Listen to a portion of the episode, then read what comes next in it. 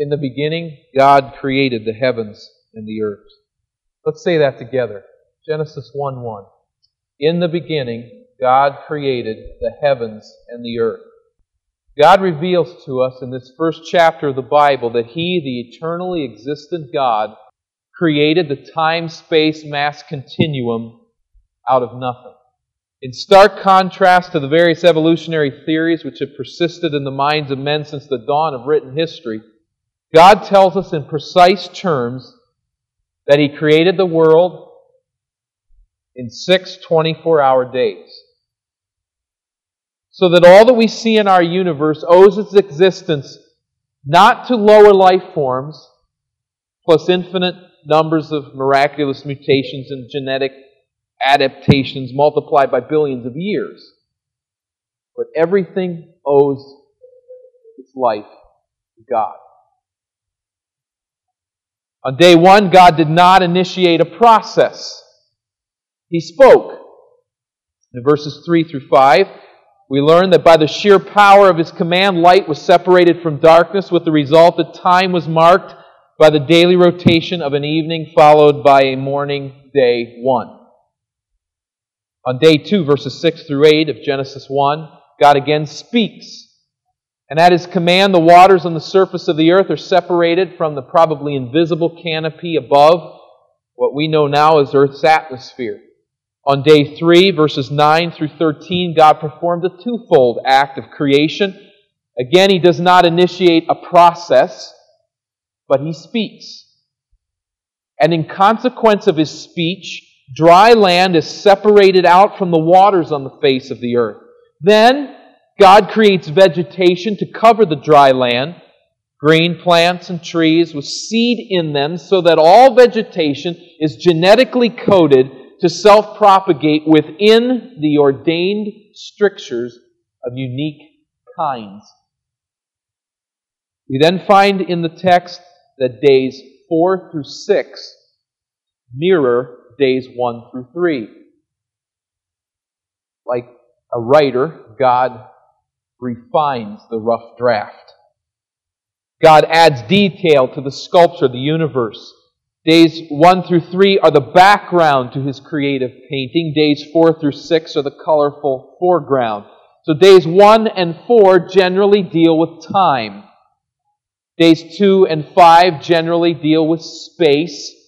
And days 3 and 6 deal with earth and in perfect sync with the geocentricity, the earth centeredness of the Genesis account. Days 3 and 6 have two creative acts, so it's a perfect mirror. On day 4, verses 14 through 19, God speaks, and thereby he creates the sun and the moon and the stars after after creation of the earth and its vegetation.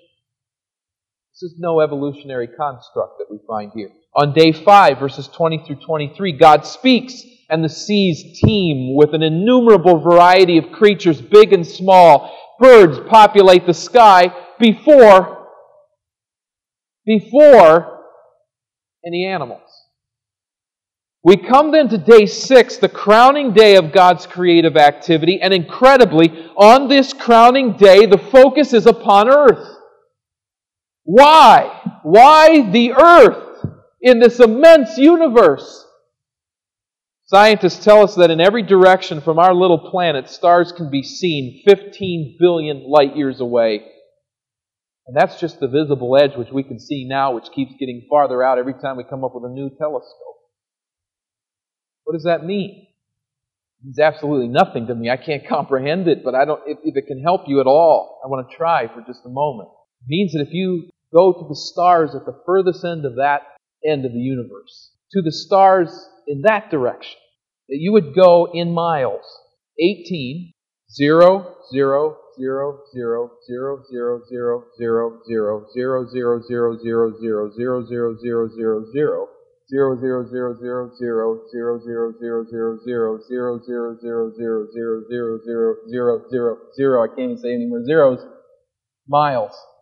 Eighteen million dollars just has six zeros after it. A lot of money. Eighteen million dollars has six zeros. What I just said was forty zeros. I actually said 44. 18 with 44 zeros. It's that many miles from that end of what we can see to that end of what we can. I read of a university professor whose girlfriend left him because he kept thinking about this. and all that space. It's not just, I mean, it's not just one over there and one over there, but it's in every direction. It's round. And in all of that space, it's filled with stars, many of them hundreds of thousands of times larger than our planet. To illustrate, it's the only thing we can do. Imagine yourself in a helicopter. You're coming down onto the west coast and you look down there over the cities, but you get closer as you come down lower in this helicopter and you see all of that sand, that beautiful sand on the west coast. As far as your eye can see in this helicopter this way, you see sand, and as far as you can see this way, you see sand until it, the earth just kind of curves and you lose sight. Keep that picture in mind of all that sand.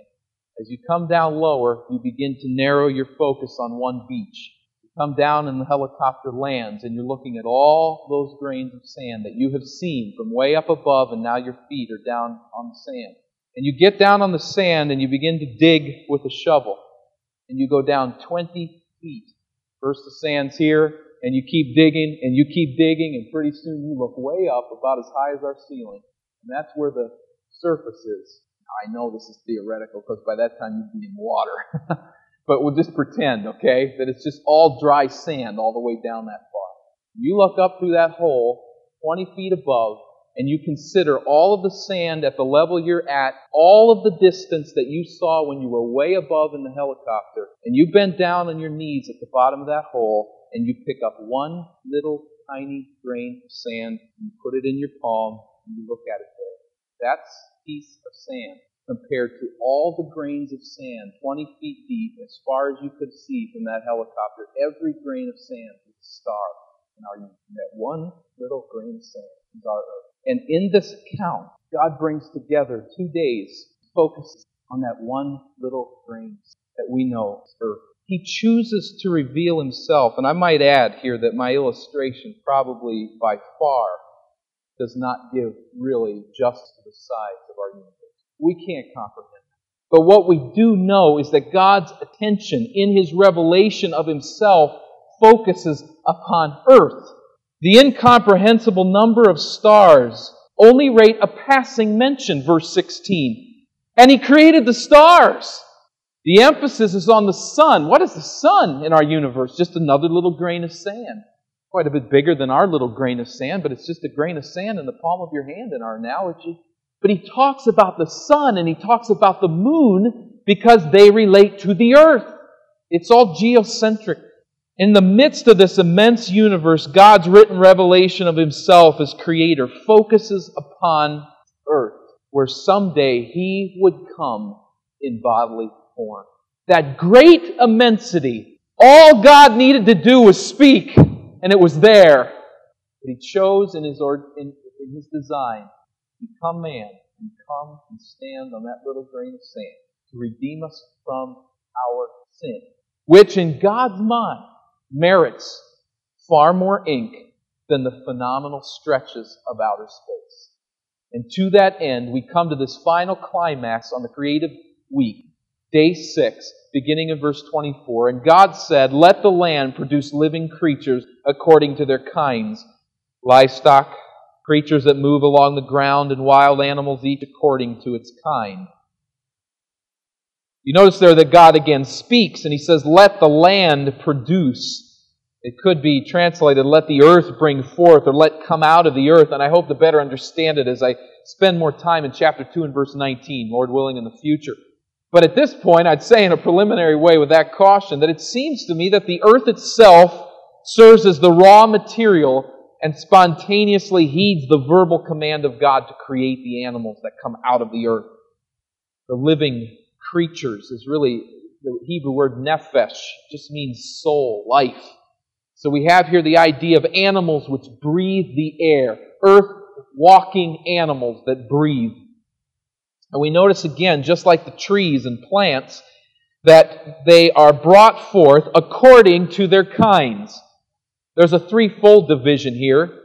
I believe it's all inclusive, certainly, though it does not match the taxonomy that we know the amphibians and the, the uh, uh, reptiles and the mammals and that kind of thing. It's not that kind of division. Uh, and, and the, author, uh, the uh, recipients of the book didn't have those categories.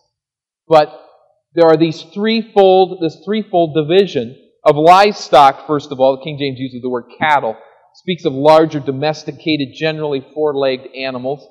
Then, secondly, creatures that move along the ground. I, I would prefer a different translation there, but it's really creeping things, as the KJV brings out.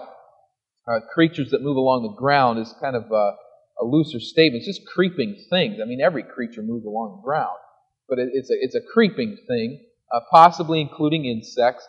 And then there's the uh, wild animals, or the King James beasts of the earth. The Hebrew word there is a very general word, meaning just living things uh, on the earth.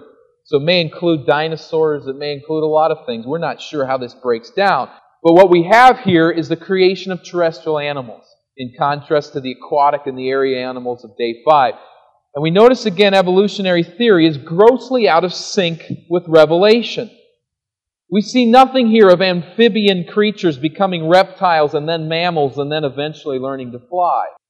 God created the birds before insects, amphibians, and reptiles. Certainly before animals. And though created on the same day, isn't it interesting that domesticated animals are listed first before the creeping things? I say that to say this there is simply no indication in the text of any development from lower to higher life forms. I don't know how Moses could have written it any more clearly that that is not what he has in mind and that's not what God is revealing to him. It's not lower life form to higher life form. It's all life forms on the earth following all life forms in the air, the birds, and in the sea. In fact, we read that each of these classes of animals is created according to its kind the very key phrase that consistently flows through this first chapter. God created strict genetic boundaries, which have never been broken. There is, and the fossil record shows that there has always been carefully defined genetic boundaries ruling over the animal kingdom. That doesn't mean that there's no adaptation. It doesn't mean that, that a species doesn't develop over time and become extinct or whatever. The uh, rabbits uh, that, that live in the colder climates have smaller ears than the rabbits who live in the warmer climates uh, because of the cold. It's nippy on the ears if you got too long ears in this climate up here. That's, that's, that's development, that, that's uh, response to temperatures and those types of things. We're not saying that there's nothing like that. But what we're saying is that elephants are never going to mate with pigeons. It's just not going to work. But we're also saying that lions are not going to be able to mate with dogs, even though they both have teeth and claws and walk on four legs. The idea of evolution is absolutely incompatible with the biblical account of creation. Those who want to make the days of Genesis long periods of time say this because they want to maintain some degree that during those long periods of time, lower life forms develop into higher life forms. And that's really the only need that we have for the lengthy time frame that evolution demands. The Genesis 1 repeatedly denies this construct. God says, I created trees and plants and sea creatures and all animal life according to their kind, fixed within their kinds, whatever that is. We don't particularly know. But he says, I've designed from the start distinct genetic boundaries for self propagation, which nature never has and never will cross. On this point, Dave Hunt wisely observes that if evolution were true, it would have filled the fossil record with billions of intermediary creatures, yet not one of these missing links has been found. Imagine the debris of the millions of tiny increments over millions of years it must have taken to develop lungs from gills, wings from nothing, the stomach and digestive system, eyes, kidneys, the brain, the nervous system throughout the body, the bloodstream, sperm and ovum for mammals, the egg and its shell for birds and reptiles. Impossibility is compounded since each of these systems is incredibly complex and could not gradually evolve, but must be fully functional to sustain life. For example, the bat's sophisticated radar system. See, it's absolutely ludicrous. I mean, how many times does a bat have to run into a pole before they're all dead, you know, before that, that radar system is made? Verse 24, God said. Verse 25 there then follows God made. So God made the wild animals according to their kinds, the livestock according to their kinds, and all the creatures that move along the ground according to their kinds. It's a constant emphasis on kinds right from the start. And all the creatures that move along the ground according to the kinds. And God saw that it was good. Good. You begin to imagine the pleasure of God as He looked down as the creator and the designer of every televised nature show to come. Mean, can you imagine sitting there watching this show on lions on PBS and they're showing all the way lions live and all those phenomenal things you never knew about lions and they get the camera, you know, in the den and all that kind of thing and it's just a phenomenal show and on the end of the show comes a scientist and says, I hope you enjoyed this evening. This was a great night for me because I made the lion. I mean, how absurd. Ridiculous. But God did make the lion. And He made every atom and every cell of the intricately connected, artistically diverse, omnisciently designed, incomprehensibly complex animal world. And God looked down on what He had made and He was deeply pleased. His were the planets and stars in the sky. His were the valleys and mountains so high. His were earth's riches in the sea and on the land. But God is not done.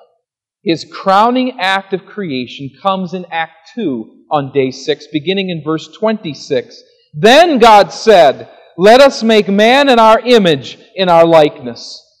Let us make. There's a distinct emphasis here. In the text which precedes, God creates by speaking, but here his speech is that of deliberation. Let us make man. Chapter 2 will fill us in on the details, but suffice it to say here, there is a very unique involvement of God in his creative work of man. We find the plural there, let us make. Who's God talking to? There's many ideas, but I, I don't think Moses had a full orb concept of the, of the Trinity. But in this very chapter, don't we get a sense of plurality? What does chapter 1 and verse 2 say? The Spirit of God hovers. The Spirit of God hovers. That's personality there that there's something of a distinction in the way that is described. It's just God, but the Spirit of God. There may be some the seminal concept there, even within this chapter. But God speaks and deliberates and talks to himself. Says, Let us make man in our image. Certainly, on the basis of later revelation, we know that the Trinity is involved in creation. In John 1, John writes of Christ, the Word was with God in the beginning, and the Word was God. So we have the Spirit of God here, and we have in later revelation Jesus and his part in creation. And so there's this deliberation. Let us make man in our image and likeness. What does that mean? To be made in the image and likeness of God. And again, uh, the ideas abound. Maybe we press them too far. It, but it certainly does include how we are distinct from the animal world. We have moral conscience, the ability to think and uh, to abstractly to write and to, to read and to plan and to invent and to comprehend beauty, and we have emotions that the animal world doesn't have. But I, it's not really emphasized here, and I don't know that that's me, meant to be the emphasis. The emphasis is that man is unique in all of creation. Made in the likeness of God, we bear his image. And that idea of image, as was present right here as Moses writes, and throughout the Old Testament, the idea of image is a visible representation of an invisible reality. Now, with the pagans, their reality wasn't reality. Gods aren't really there, Paul writes, but they're making these little idols, these little images, to represent what is, they believe, a reality that's invisible. That's what we are. We're God's representatives. We're in, made in His likeness. In eternity past, the Father ordained that the Son would go to earth in physical form. And as God ordained that before He ever created Adam, He had in his mind a physical body such as something like ours. So God, as God deliberates with himself, he says, Let us make man in our likeness. Jesus, who was very God, was commissioned to come to earth to do the will of God. Think of that. This is before creation. Before the foundation of the world, it says that Jesus was crucified. In other words, in the deliberation within uh, the triunity of God, there was a knowledge that Jesus would take on physical form, what that form would look like, that he would come to earth, and that he would be uniquely designed to do the will of God. So God deliberates again and says, Let us make man in our image. So he makes him with a body. Now we note the parallel with the animal world. Everything made according to its kind, man made in the image of God. We see nothing of the concept that we have evolved from lower life forms. But the lower life forms are frozen within the confines of their kinds. Man then develops not from those lower life forms, but is created and made in the image of God. Another stricture around the idea of development. These are amazing words to say that man is made in the image of God. If you went back to ancient Egypt, where Moses was schooled in the university there in Egypt, he would have been taught that Pharaoh was in the image of God. Not the people who dug the canals. Not the guy who put the stones up to build the pyramids of the Pharaoh. Not them. They're not made in the image of God. Moses writes that man is made in the image of God. Through revelation, God reveals to us, in a sense, that we are royal. He uses royal language here to describe simply man.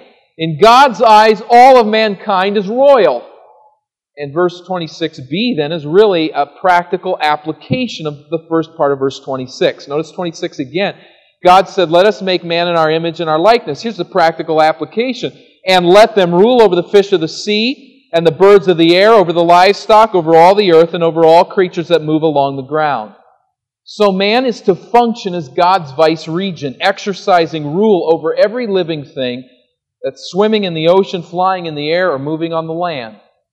Man is given that responsibility and that privilege. And we notice further in verse 27 as God follows through on his will, verse 27 So God created man in his own image. In the image of God he created him. Male and female he created them. Male and female.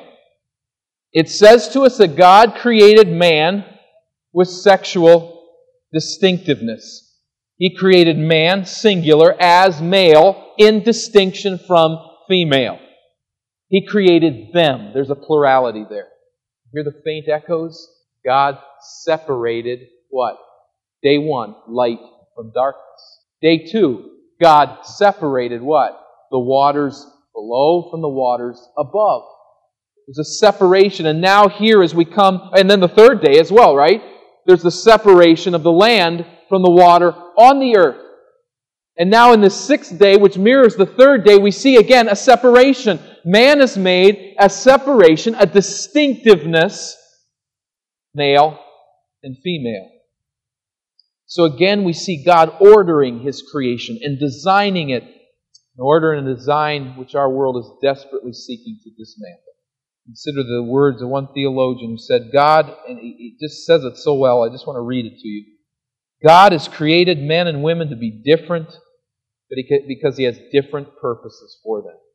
The character of the sexes is not the chance result of blind evolutionary processes, but the product of a consciously planned creative act of God. Everything God calls into existence, including human sexuality, springs from a profound divine task of releasing God's creative purpose and thereby glorifying Him. That means thankfully accepting their sexuality and consciously developing it in accordance with God's will. Each person is called to a life consonant with their creation. When someone rails against God's creation, he destroys himself. I know there's a number of you young people that are in contexts where the word homophobia is used. That is to say that if anybody says that a man having sex with a man or a woman having sex with a woman is good and okay, and you shouldn't be afraid of it. Uh, if you are, there's something wrong with you. You might be hearing this in school, or some other place. Let me just address that for a moment from what we see here. God created them male and female. When it comes to those who follow a homosexual style, we are not. That word homophobia, homo pointing to the homosexual, and phobia means fear. We're not afraid.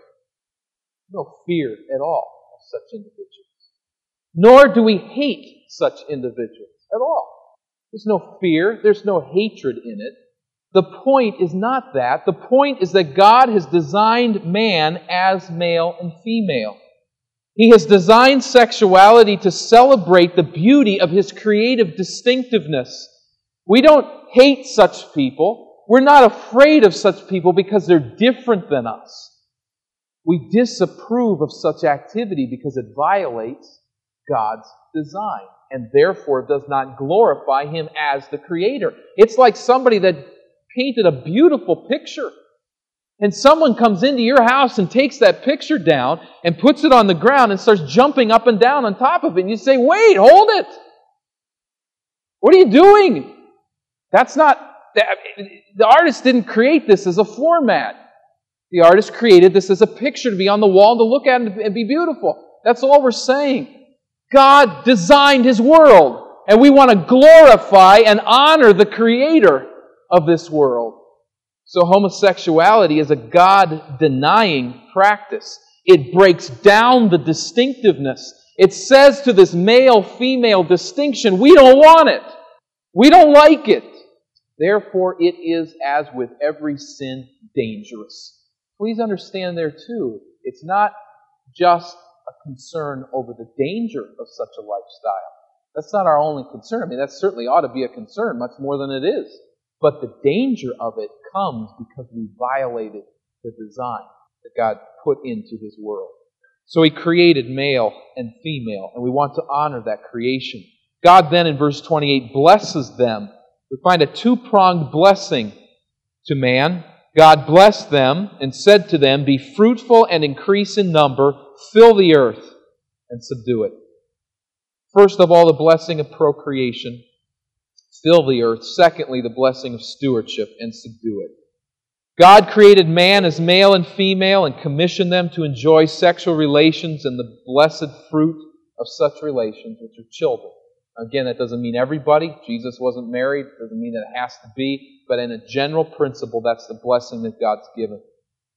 When the world promotes a homosexual agenda, when the world promotes abortion, for instance, both of these ideas are the natural result of evolutionary philosophy, which denies the existence of a creator God who has ordered his world. It says we don't want God's order.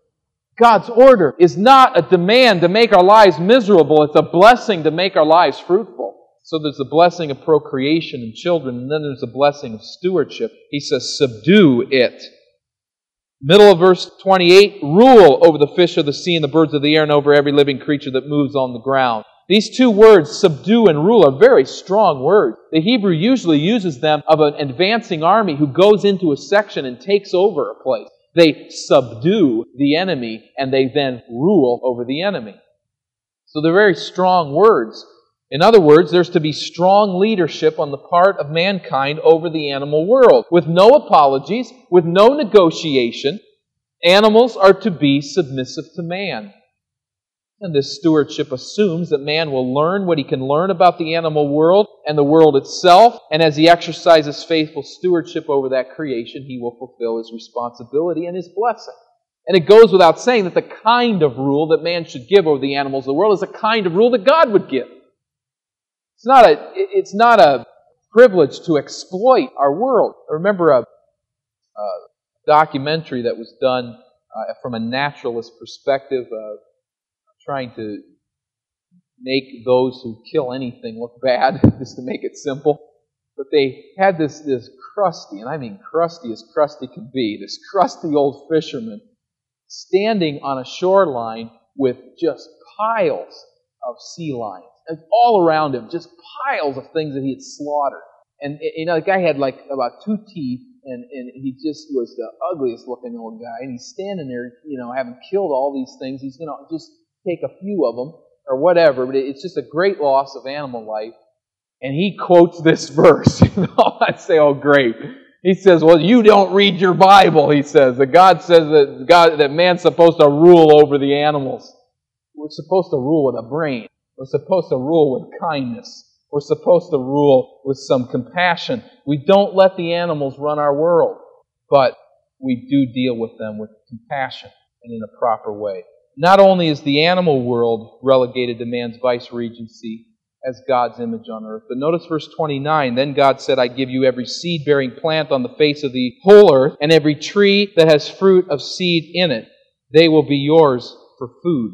To all the beasts of the earth, and all the birds of the air, and all the creatures that move on the ground, everything that has breath of life in it, I give every green plant for food. And it was so. The food source for the inhabitants of earth is plants the vegetarian existence. At this early stage of history, no human, no animal life is to be taken. That privilege will be given in Genesis chapter 9, verse 3.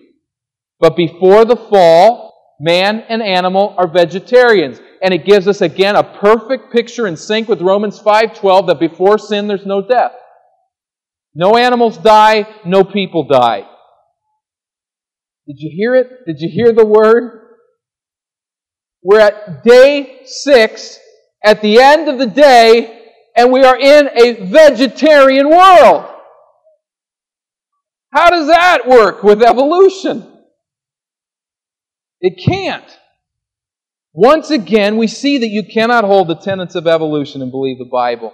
We do not see a survival of the fittest situation which animals are devouring one another, only the strongest surviving. I remember reading a theology book in seminary about a man who was influenced by the evolutionary thinking. It was, he wrote about uh, maybe 50, 100 years ago. But I'm reading there about the love of God. Strong's theology. If anybody's ever read the thing, you need you need a, a, you need a telescope. I mean, the thing is just tiny little print, big huge pages, and you just you, I mean, it's great reading for before bed but you're trying to stay awake and read. It's actually is a great book, but it's really hard to read. And I'm reading about the love of God. And this guy's talking about how the love of God is shown in all the animals eating each other through millions of years of evolution. And this guy is a philosopher. I mean, he's a great intellect, and he's just going on and on and on. Why? Because he had to believe in evolution from his standpoint and what he believed. And so he twists what the Bible says about the love of God about the deathless world, about a vegetarian world.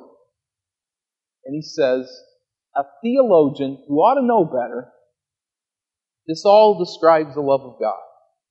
Well, obviously, this is a very different world than ours. And it's a very different world than what the evolutionists would have us believe took place. It's impossible at this point for us to understand exactly how it worked. Did lions have fangs and claws? I don't know. Could they have eaten something else? Or did they just not have any interest in it? We don't know how this all works. It's a different world. But what I do know is it's not a myth. It's not a story. It's not something that couldn't be because the prophecies of Isaiah, who prophesied who Jesus would be, where he would be born, what his mother would be like long before he was ever born. Perfect prophecies. Also prophesy, prophesy in Isaiah chapter 11 this. The wolf, when Jesus reigns on earth, again in the millennium, he says, The wolf will live with the lamb, the leopard will lie down with the goat, the calf and the lion and the yearling together, and a little child will lead them. The lion will eat straw like the ox. Here's the crowning phrase for me the infant will play near the hole of the cobra.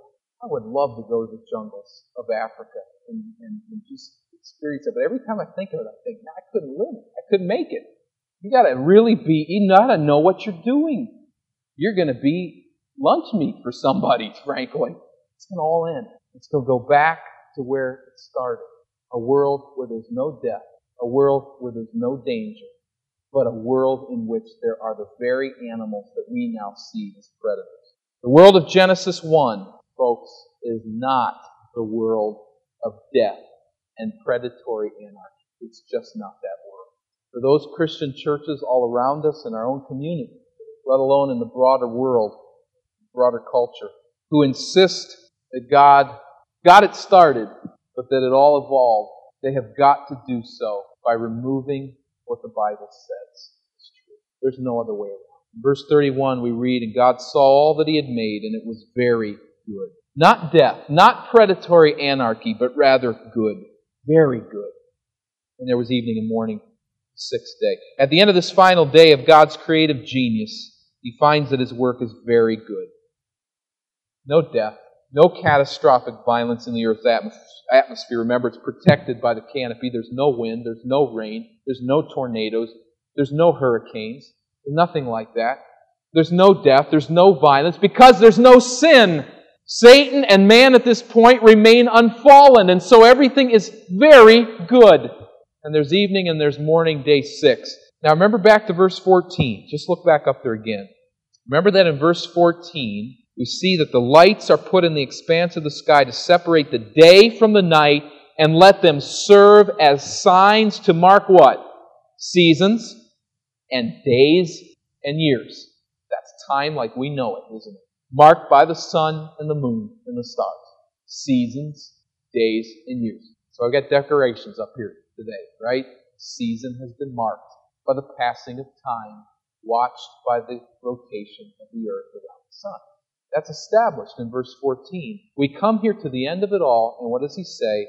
Evening and morning, day six. It's just another day. Creation is done, and we cannot miss that this sixth day is the pinnacle of God's creative work. Let me give you four reasons for that very quickly. Number one, he has said, as he looks at his world after each day, except for one, but after, after each day, he says it's good. And this is the day when he creates space. Uh, but we won't get back into that. But he says it's very good. There's an emphasis on that word that you can't miss as you go through each day. It's very good. Reason number two why day six is emphasized and why the creation of man is emphasized, and that is because day six is given more space than any other day in the text.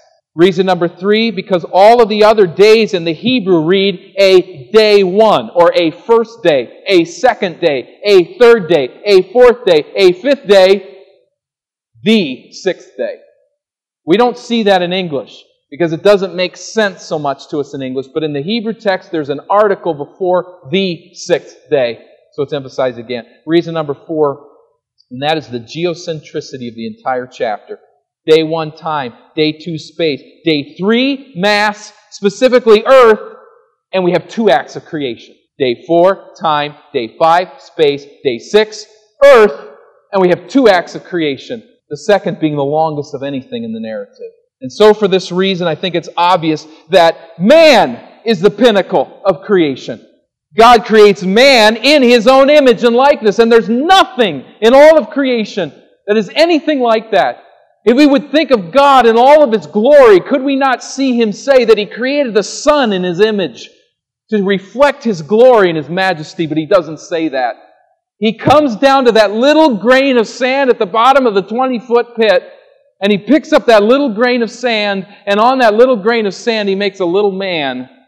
And that is the focus of his creative week. And we find in it, we cannot miss in it the dignity of man. That's my first point of two. Second point will be at a later time. but my second point is the supremacy of God. Just give you that to chew on. The dignity of man is day six. Day seven, we see the supremacy of God, and we'll draw that out. But let me focus on this one theme just for a few moments the dignity of man. Let me consider it in three ways. First of all, its reach. The reach of the dignity of man would say this by principle all people are created in the image of God and should be treated so. All people are created in the image of God and should be created thus. Sin has tainted the image of God in man, but I see nothing in Scripture that would say that it has been vanquished, that it's gone. God made us with a body. He made us to fulfill His will, and every human being lives in some sense as the image of God on earth. Jesus exemplified that true image of God as He came to earth, as He died and rose again, providing salvation which leads to sanctification. And what is happening in our sanctification? We are being, Romans 8.29, conformed to the what of Christ? Conformed to the likeness. You see it? Through sin, we have fallen. Through sin, the image of God has been marred. But in salvation through Christ, we are being conformed to the likeness of Jesus. We're going back to the image of God that was created in Adam. Progressively moving as believers, yet there is a sense in which all humanity continues to stay within the strictures of our kind, that is, creation in the likeness of God. It means that we must, I draw just a few applications, put human life before animal life. It means that we must treat all human life as precious and worthy of preservation. I, I, I, just add this here. I don't know that that means that we do everything humanly possible to preserve life at all times. I don't think that demands that, that, that we uh, spend millions and millions and millions of dollars to keep someone alive who's really dead and, and, and their body's gone. They can't live without a machine. I'm going to get into that. But we should preserve life. It doesn't mean that we always use all the money that we possibly can that, that would be made available to us necessarily. But we preserve life. That's the principle. And in everything that we do, we see that we are preserving life. It means that we must not treat the poor or the infirm or the deformed or the troubled or the handicapped as second class citizens. It means that we will be racially colorblind. It means that we will relate with an even hand to men and women alike, to the young and the old, to the rich and the poor, to the weak and the strong. We're all made in the likeness of God.